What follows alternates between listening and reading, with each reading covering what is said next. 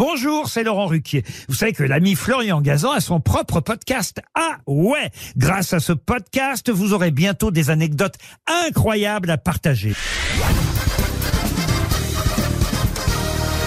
Salut, c'est Florian Gazan. Dans une minute, vous saurez pourquoi Woody Allen est un gros obsédé depuis 70 ans. Ah ouais.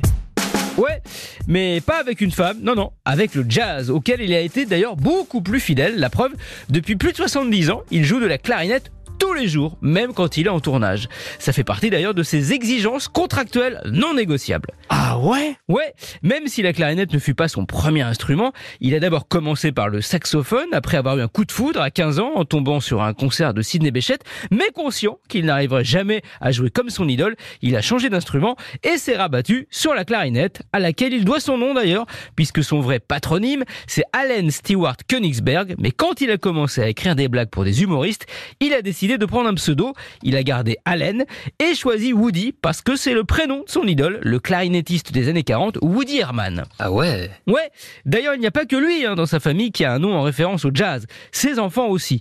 Son premier fils avec Mia Farrow, il l'a baptisé Satchel, en double hommage à un joueur de baseball qu'il adorait, Satchel Page, et aussi, on revient au jazz, à Louis Armstrong dont le surnom était Satchmo.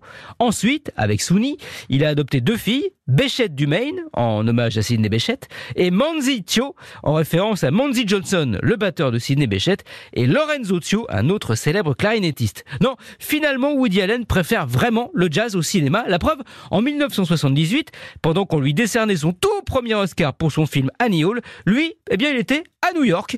Il avait refusé de se déplacer pour ne pas avoir à annuler le concert de jazz qu'il donnait avec ses potes musiciens dans un club de New York tous les lundis soirs.